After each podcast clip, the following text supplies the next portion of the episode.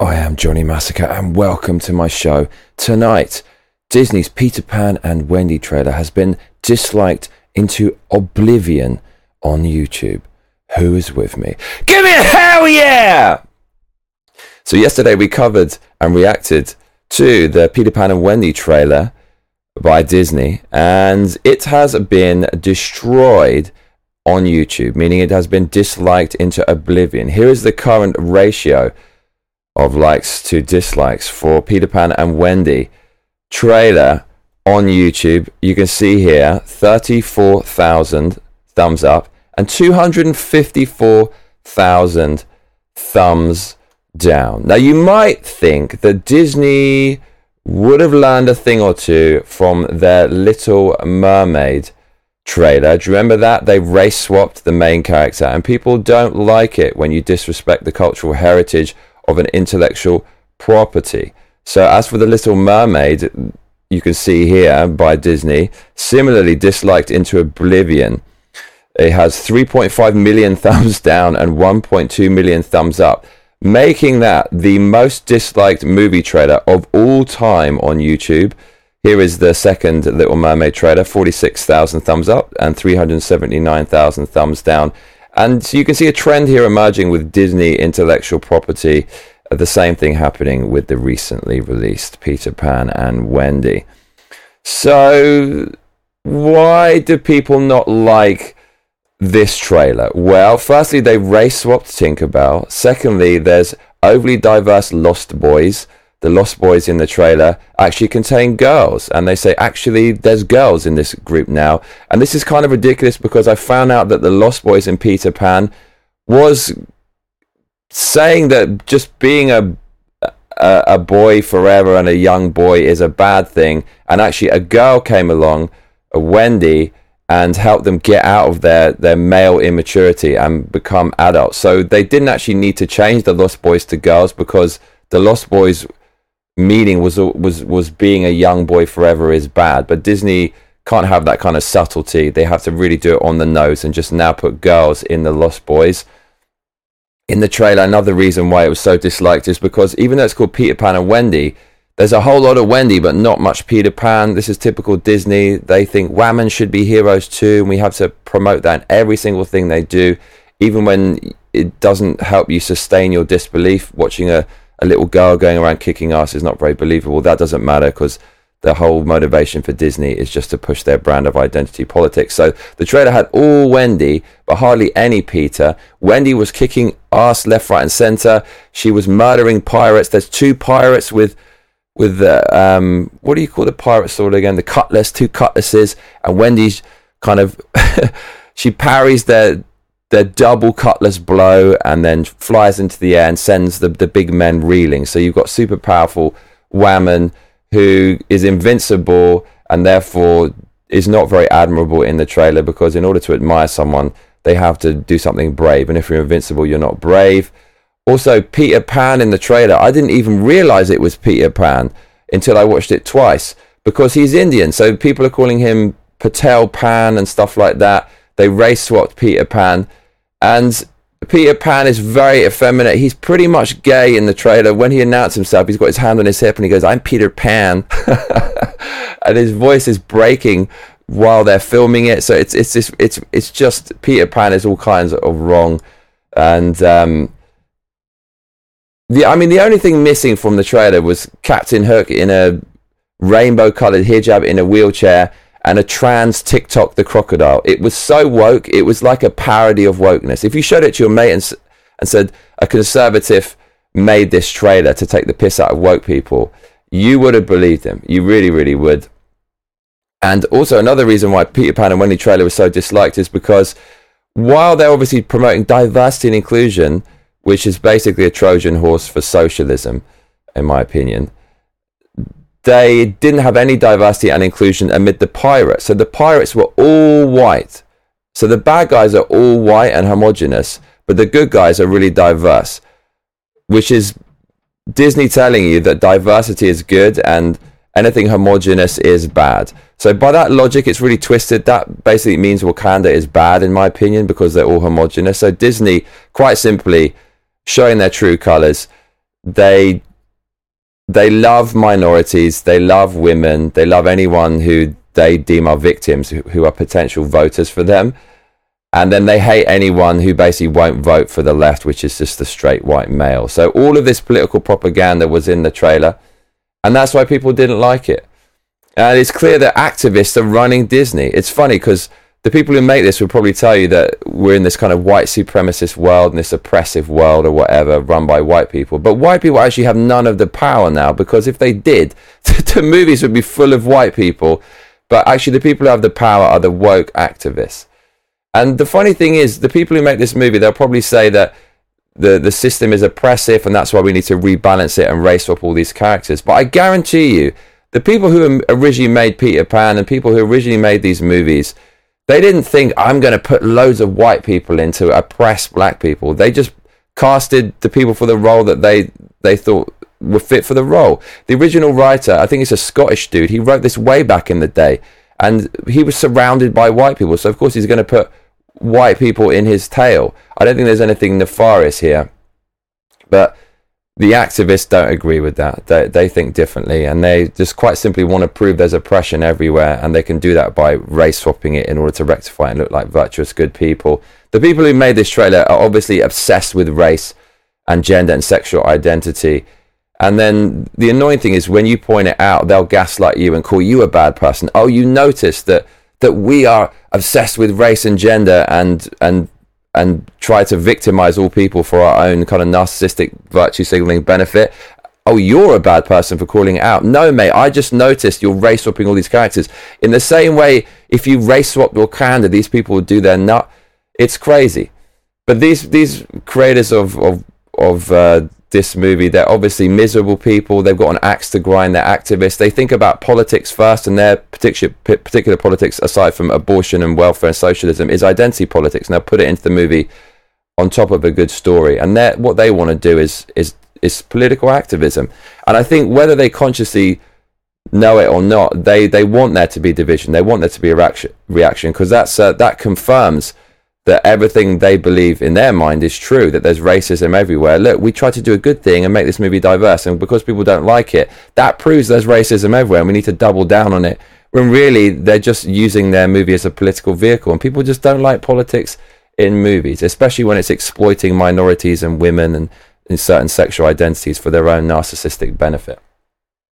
You know, we, we catch them putting weird shit into movies, they're going to react badly.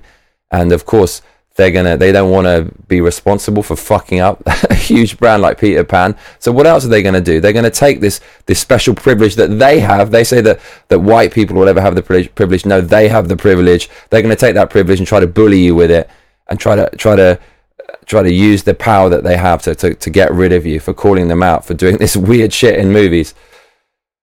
And that's what's going on. So there you go. Peter Pan, this trailer, of course, disliked into oblivion. And uh, one thing I noticed is there's such a huge disconnect between the way that fans feel, which is proved by those those dislikes there, and the way this is portrayed by the sycophants in the mainstream media. I mean, we had articles like this on Mitu that says fans applaud Disney's first Black Tinkerbell in new Peter Pan movie trailer, but but actually they're, they're not. They, they they disliked it, and that doesn't mean these people dislike black people. They dislike this weird brand of radical Marxist leftism that's destroying their favorite franchises, putting politics over story and narrative. So you see articles like this everywhere in the mainstream media, and it just this is why the mainstream media is dying because it doesn't represent how people feel. It really, really doesn't. So there's crazy stuff in this article. There's crazy stuff in this article. They say, as expected, after Disney's casting of Halle Bailey in, as Ariel in The Little Mermaid, their Tinkerbell casting caused largely racist controversy.